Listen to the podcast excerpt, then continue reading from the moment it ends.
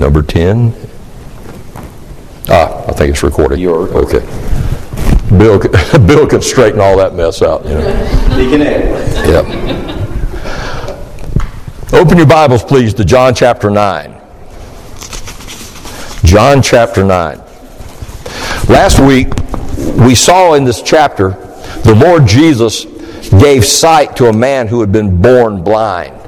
And I said last week that, that we, because of the length of the chapter, we got down through verse 38 that we're just going to look at the exposition of just what happened. And I have to tell you again, every time I read this chapter, I just get caught up in joy with how this man who has been so threatened and who's been born blind and he just finally gets up in the face of the Pharisees and is not intimidated by them at all and confesses that whether this man is a sinner I don't know but one thing I do know that whereas I was blind now I see. And then later they say but he's a sinner. He says listen we know that God does not listen to sinners.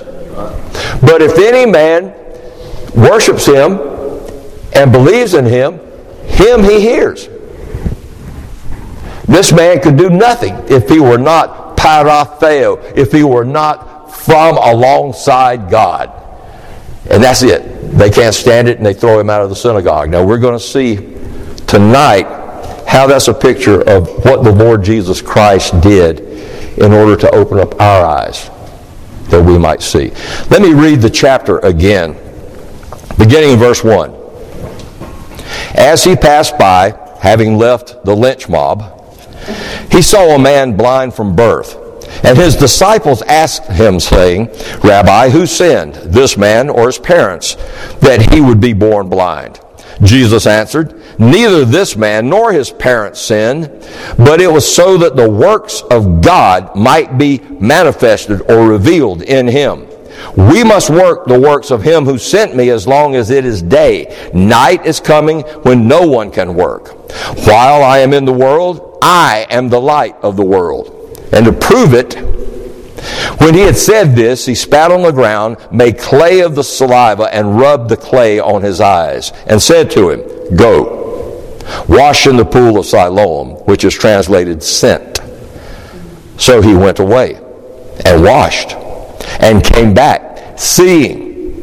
Therefore, the neighbors and those who previously saw him as a beggar were saying, Is not this the one who used to sit and beg? Others were saying, This is he. Still others were saying, No, but he's like him. He kept saying, he kept repeating, he kept on having to tell them, I am the one.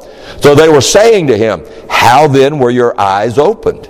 He answered, the man who is called Jesus made clay and rubbed my eyes and said to me, Go to Siloam and wash. So when I went away and washed, I received sight. And they said to him, Where is he? And he said, I do not know. And I made the comment, Remember, he was blind when Jesus sent him to the pool. So he has no idea where Jesus is gone. Verse 13. They brought to the Pharisees the man who was formerly blind. Now it was a Sabbath on the day when Jesus made the clay and opened his eyes. So here we go again. So the Pharisees also were asking him again how he received his sight. And he said to them, He applied clay to my eyes, and I washed, and I see. So then some of the Pharisees were saying, This man is not from God, because he does not keep the Sabbath. But others were saying, How can a sinful man do such signs? And there was a division among them. Therefore they said to the blind man again, What do you say about him, since he opened your eyes? And he said, He is a prophet. Then the Jews did not believe it of him that he was blind and had received sight until they called the parents of the very one who had received his sight and questioned them, saying, Is this your son who you say was born blind? Then how does he now see? So his parents answered and said, We know this is our son, and that he was born blind. But how he now sees, we do not know. Or who opened his eyes? We do not know. Ask him. He is of age. He will speak for himself. They threw him under the bus. His parents said this because they were afraid of the Jews, for the Jews had already agreed that if anyone confessed him to be Christ, he was to be put out of the synagogue. For this reason, the parents said, He is of age, ask him.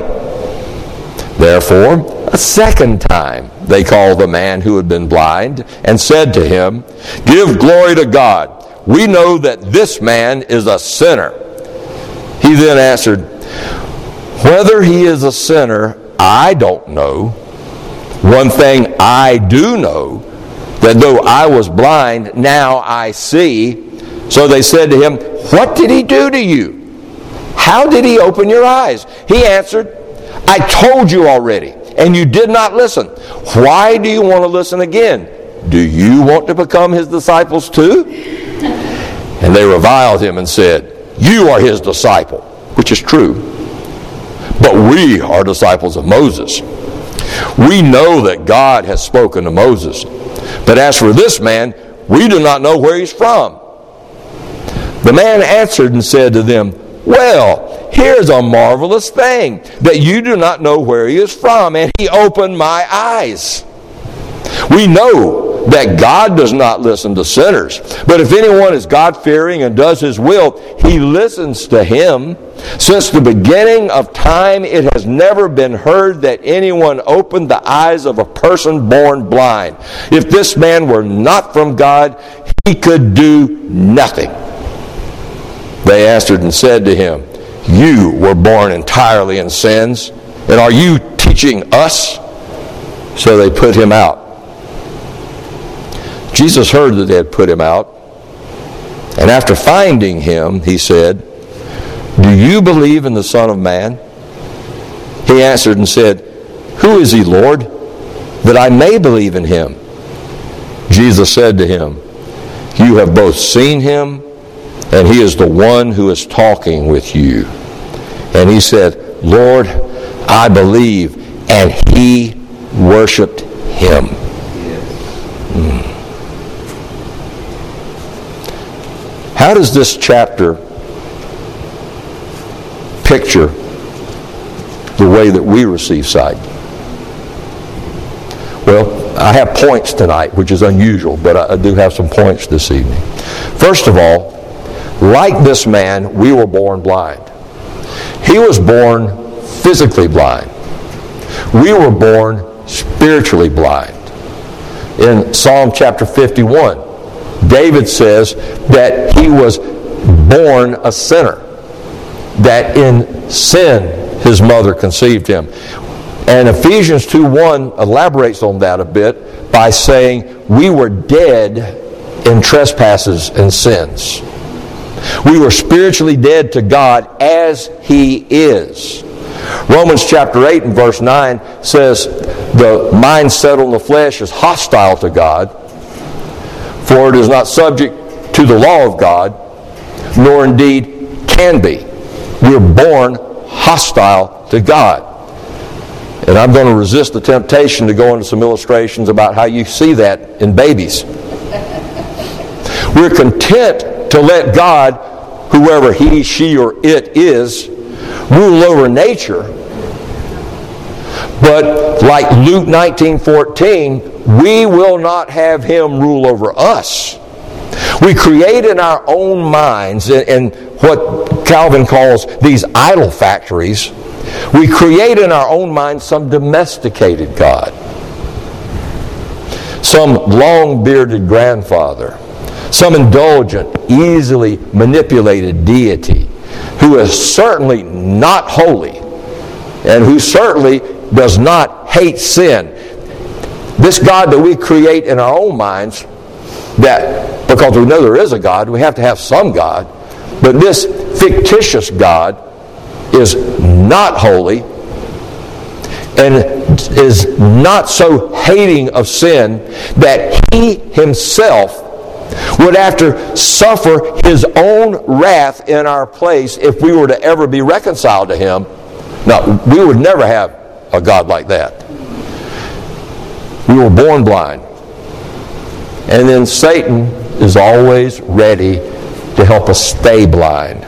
2 Corinthians 4 4 says, The God of this world has blinded the eyes of the unbelieving. So we're blind. Now, let me make one thing clear. When I say we were born blind, don't get the idea that somehow we were victims. That somehow we want to see God as He is. No. No. John 3:19 tells us that we love the darkness. We loved being blind. John 3:19 says men love darkness more than light. So therefore we were culpable in our blindness. We did whatever was necessary to avoid being able to see. We loved our domesticated God but we don't want to hear about the real God as He is, not the God of the Bible. Don't tell me about the God who reveals Himself in Scriptures. We would rather stay blind than to see God as He is holy, righteous, our Creator, who deserves our worship, who deserves for us to trust Him and to obey Him. We'd rather stay blind than to see ourselves as we are by nature, self worshiping self serving, ungrateful to God, resenting the very God who feeds us, who heals us, and provides us with every. I'm going to avoid the word blessing, but he, he provides us with every comfort that we enjoy. And therefore, since we'd rather stay blind to who God is and rather stay blind to who we are, and since we deny that we are resentful, ungrateful.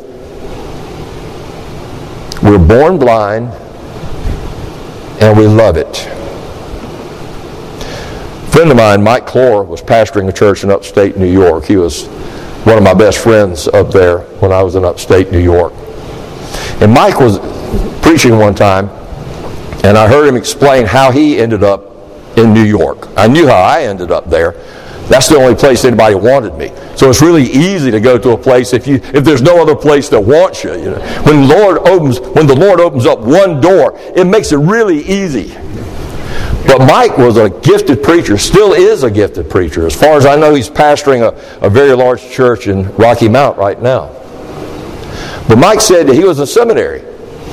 And this is when we were Southern Baptists, and the director of missions for the Jefferson County Association in upstate New York came to their seminary and was talking about all the villages in upstate New York and all the towns that did not have one single gospel preaching church up there.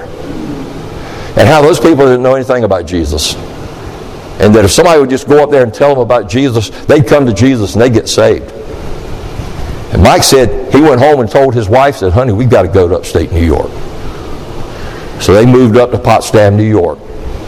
And when he got there, he found out they already knew about Jesus. And they hated him. And their attitude was, we love our sins, and nobody's going to take our sins away from us. Now, if that's the case, if that's what we're like when we're born blind, how in the world does anyone ever see? Point number two Jesus sees us and comes to us. There are some parallels here in what Jesus has done to the man born blind and what he did at the pool of Bethesda back in chapter 5. Look at verse 1 of chapter 9. As he passed by, he saw a man blind from birth. And his disciples asked him their speculative theological question. Notice that Jesus sees the man before the 12 ask him any questions. And notice that Jesus determines to heal this man, to give him sight, without the blind man asking him to give him sight. That's the same way the Lord Jesus Christ saw us. While we were still loving darkness.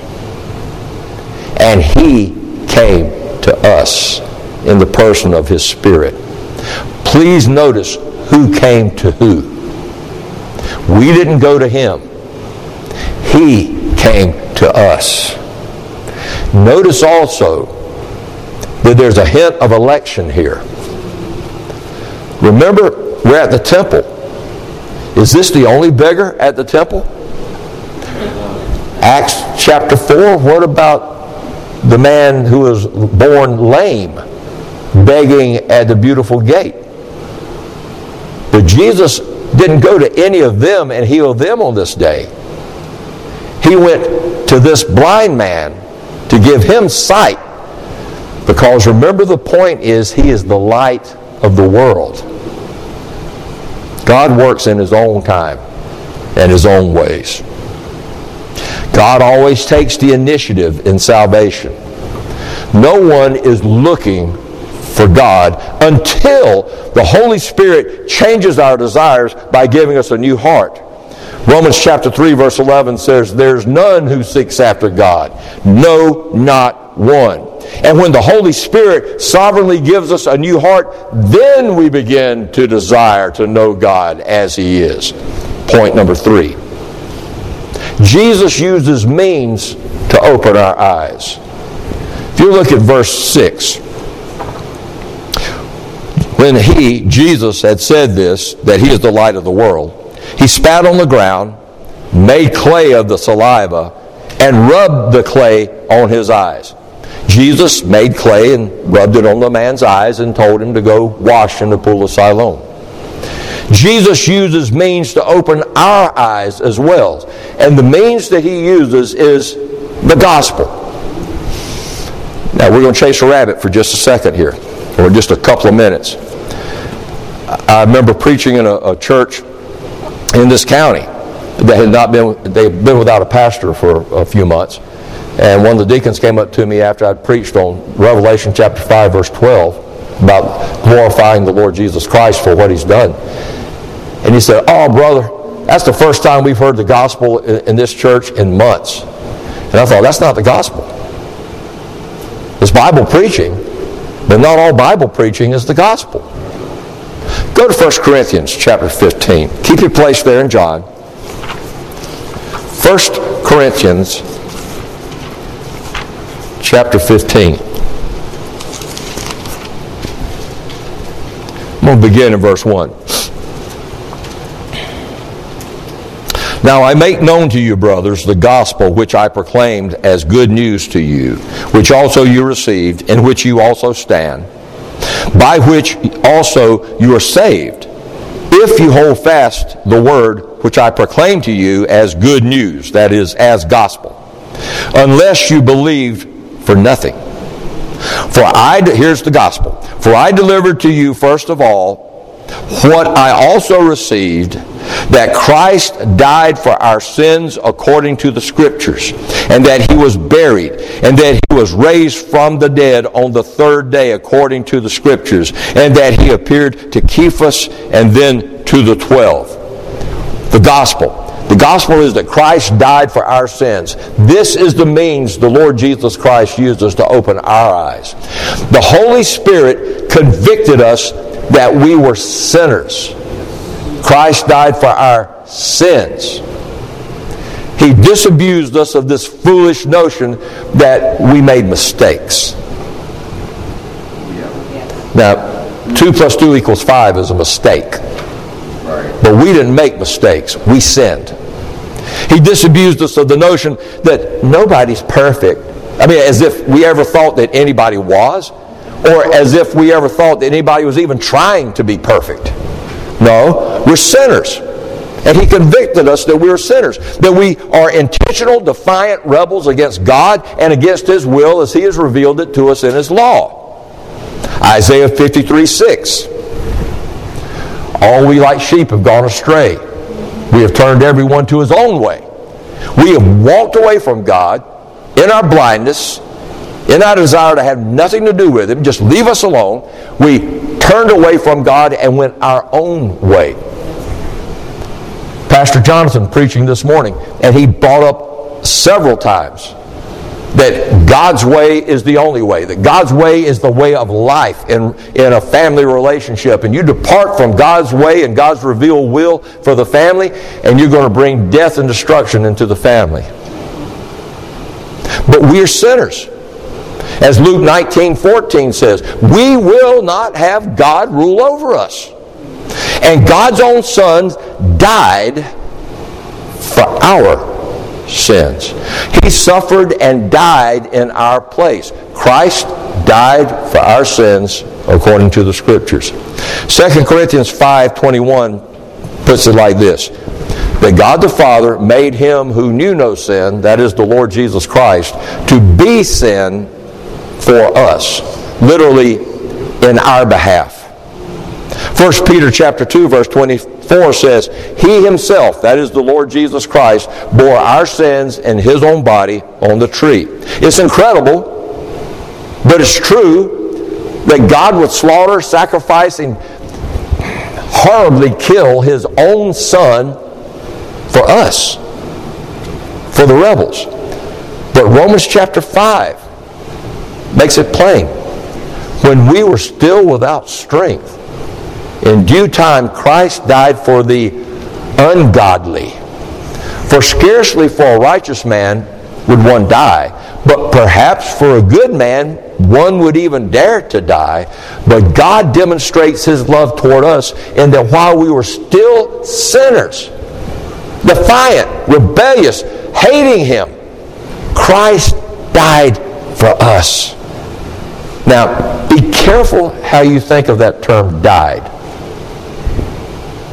You see, it's not merely ceasing to live. See, the Lord Jesus Christ did not die by declining in health over weeks, connected to IVs and painkillers and sedatives, surrounded by loved ones, and slowly losing vigor. His life slowly draining out of him till finally one evening his soul left his body and he peacefully died. Nah, that's not the way he died. It wasn't even a sudden, unexpected death, like from a heart attack or stroke or for an accident. In a flash, he's gone. That's not how he died.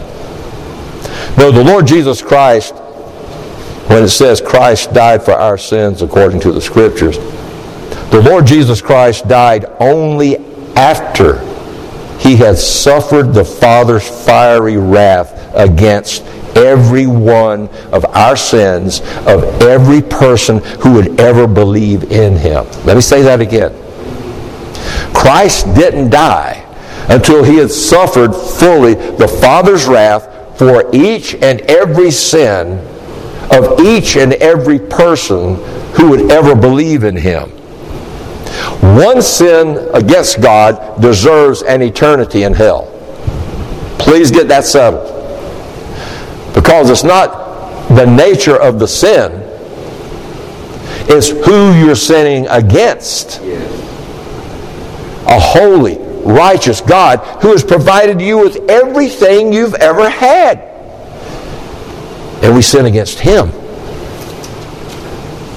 The Lord Jesus Christ suffered the undiluted wrath of God the Father against all those sins from all those eternities in hell in six hours on the cross. Say, Harry, explain it to me. I can't. One of the reasons that the Lord Jesus Christ had to be God and that it had to be God in the flesh who would die for our sins is no mere creature could endure that. And no mere creature could accomplish billions of eternities in hell of torment in six hours of time. I don't understand it, but that's what's happened. He died only after he exhausted all the Father's wrath that we deserve. Then, once he had paid the penalty in full, he threw his head back and cried out, It is finished. And John chapter 30, verse, oh, excuse me, John chapter 19, verse 30 said, And then he gave up his spirit. Remember, he's not going to die until he decides he's going to die. He's not going, no man's going to be able to take his life from him. He'd already said that. He wouldn't die until the job was done. So when it says Christ died for our sins according to the scriptures, It wasn't an easy death. It was a death only after the full atonement, after the full propitiation had been paid. And he was buried. That's proof that he's dead. It's incredible to me that the source of all life and this man who is eternal life could die. But he did in his humanity. And then it says, and that he was raised on the third day according to the scriptures. That is, he conquered death. Proof that he could keep the promise he'd made back in chapter 6. That this is the will of my Father who has sent me, that all those who see the Son and believe in him will have eternal life, and I will raise him up on the last day. If he can raise himself up on the last day, he can raise us up on the last day and that he was seen. In other words, you have Cephas, that's Simon Peter, and the rest of the apostles, other than Judas, who was dead, were witnesses that this dead Jesus was now alive and is alive.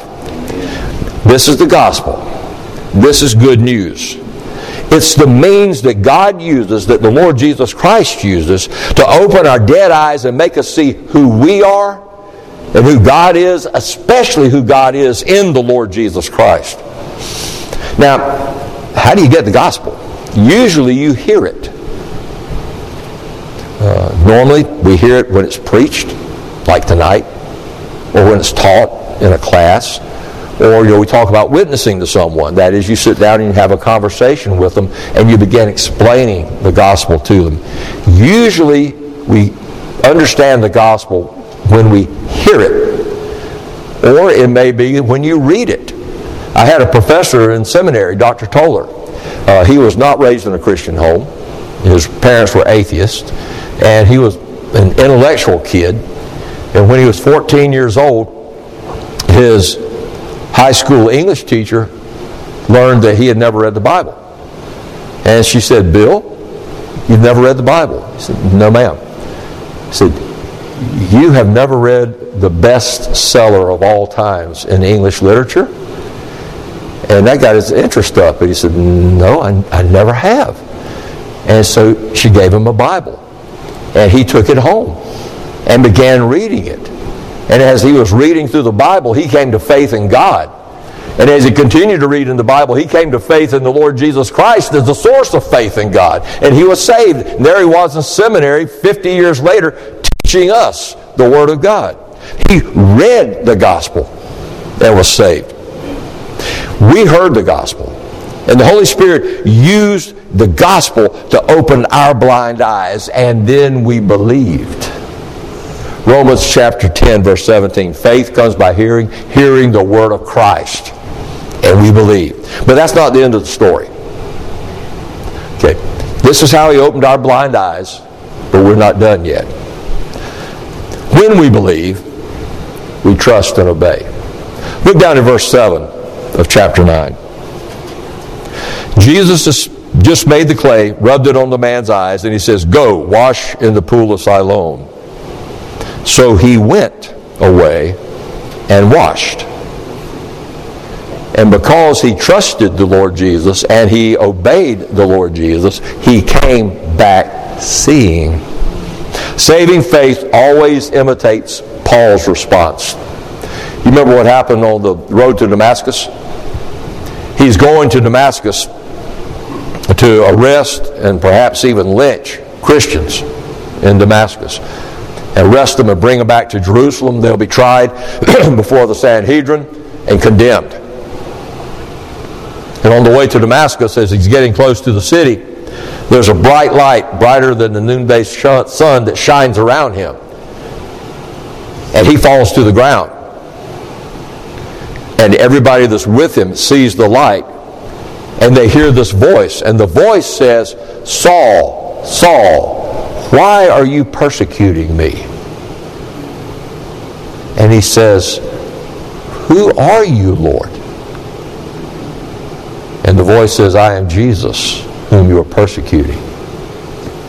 Now, if you would just come to the front of the auditorium, every eye bowed, I mean, every, every eye closed, every head bowed, no one looking around, and pray this prayer? No. He says nothing. I am Jesus whom you're persecuting. Silence.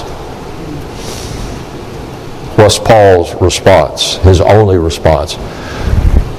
Lord, what would you have me to do? Hmm. That's the response that saving faith makes in everyone whose eyes have been opened. Either we say it explicitly out loud or implicitly in our hearts, we settle it. From now on, Jesus, from now on, Lord, I'm yours. What would you have me to do? So when we hear, as a brand new Christian, a brand new believer with the plastic wrapper still on us, knowing almost nothing. When we hear in Matthew chapter 28, verse 19, Go therefore and make disciples of all nations, baptizing them in the name of the Father, Son, and the Holy Spirit. We say, Whoa, whoa, wait a minute. I need to be, I, I should be baptized. Jesus wants me to be baptized. Then we're, we're baptized. There's no argument. There's, there's no discussion. There's should be no resistance. It's just whatever you want, Lord. But that's what I'll do. And therefore, we say, I need to learn more. So we find a body of Christians, a body of brothers and sisters in Christ. Most often, it's people uh, in the, or it's the church whose people have led you to faith in Christ. You say, I need to worship. I, I need to learn more about the Lord Jesus Christ. And then you find out later, I've been given spiritual gifts.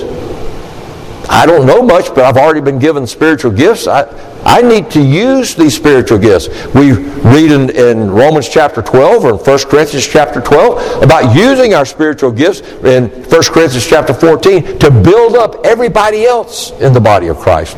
You say, I, I need to do that. I'm already, always, already, excuse me, I'm always leery when somebody says that they have received Christ as Lord, and then the first thing that they're told to do in obedience, they buck. So my question to them is, okay, now have you received Christ as Lord or just as a counselor? When people say, well, I'm, yeah, I'm saved, I praise the Lord, I'm trusting the Lord Jesus Christ now, but you say I should be baptized in obedience. I don't want to be baptized. Then I don't think you know him. You may have had some understanding of him, but I don't think your eyes have been fully opened yet. Somebody says, I, I, Yes, I, I've received Jesus as Lord, but I don't want to be a part of it in church. Hmm. Then we need to teach you. You need to understand what the church is. Now, I can understand there's a lot of churches I wouldn't be a member of. But surely there has to be some brothers and sisters in, in the area somewhere that you can learn from and that you can serve. You see, his commands, for someone whose eyes are open, for someone who has said, Lord, what would you have me do? His commands aren't obstacles. They're an open pathway to be able to please Him. And so we're going to follow whatever the Lord Jesus Christ has said. Having said that, we're not glorified yet. And we're still battling the flesh. And the flesh is strong. And we will trust and obey the Lord Jesus Christ even when we sin. You say, Harry, that sounds contradictory. No, hear me out. I said, when we sin, and we will. Say, Jesus is my Lord. That doesn't mean you're always going to obey him. Sometimes we kick against the goats. But when we sin, what does the Holy Spirit do? According to Hebrews chapter 12, He convicts us and He begins chastening us and because we believe the Lord Jesus Christ, and because we trust Him, and because we want to obey Him, when we hear, if we confess our sins, He is faithful and just to forgive us our sins and to cleanse us from all unrighteousness, we do confess those sins. We do repent of our sins. And we don't lay there in the mud saying, I'm just no good, I'm useless, I'll never be anything. No, the Lord Jesus comes along, doesn't kick us. Remember, Psalm 103 uh, says, As a father pities his children, Yahweh pities those who fear him. And when we sin, he comes along, we confess him, and he says, Okay, get up. Come on, let's go. And we begin to follow him, trust him, and obey him again. One other thing. When our eyes have been opened, we can't help telling others about what the Lord Jesus Christ has done for us. Even if you have a shy personality. And the reason is the folks who knew you before you knew the Lord Jesus, they're going to notice that your eyes are open that you're no longer blind. That's what verses 8 and 9 are all about. Notice verse 8. He came back seeing in verse 7. Therefore, the neighbors and those who previously saw him as a beggar were saying, Is not this the one who used to sit and beg? Others are saying, This is he. You can imagine folks gathering around him while this is going on. This is he. Still others coming up saying, No, but he's like him. He kept saying, I'm the one. Even if you're shy, people are going to say, What's happened to you? You're different. You've changed. Or you've been changed. You're going to tell others about what the Lord Jesus Christ has done for you, even if the telling is costly. Notice what happened down here in verse 34. After he said, If this man were not from God, he could do nothing. They answered and said to him, You were born entirely in sins, and are you teaching us? So they put him out. He had already solved that. He had already settled that in his heart before he ever said anything to him. He had counted the cost, and he had found Christ worthy. He found Christ worth the cost. Eternal life was worth the cost. Being with Christ forever is worth the cost. Becoming an adopted child of God is worth the cost. So the question tonight is is this us? I guarantee you, we were born blind, that is, dead in sins. But did Jesus come to you, even while you were still dead in sins? And you heard the gospel. You heard the good news. You heard that God commends his love toward us, even that while we were still sinners, Christ died for us. And you believe the gospel. The Holy Spirit convinced you this is true. You didn't have any eh, empirical evidence that this is true. God's Spirit Himself speaking to your spirit convinced your mind this is true. And you believed. And so you trust and you obey. Even obeying when we sin because we repent when we sin. It's settled. You're His. And what a glorious slavery that is. Pray with me. Our Father and our God, our Lord Jesus, our King, our Master, Holy Spirit, our helper, our comforter, our advocate, to you, one true God, to you be the glory forever for what you have done for us in opening our eyes. Glorify yourself through us, please. And continue your work of conforming us to the image of our Lord Jesus Christ. For your good pleasure. We ask it in Jesus' name. Amen. Would you take a hymnal? Well, we don't need a hymnal. Praise God from whom all blessings flow. Praise him, all creatures here below. Praise him above, ye heavenly hosts. Praise Father, Son, and Holy Ghost. Amen. And we are dismissed.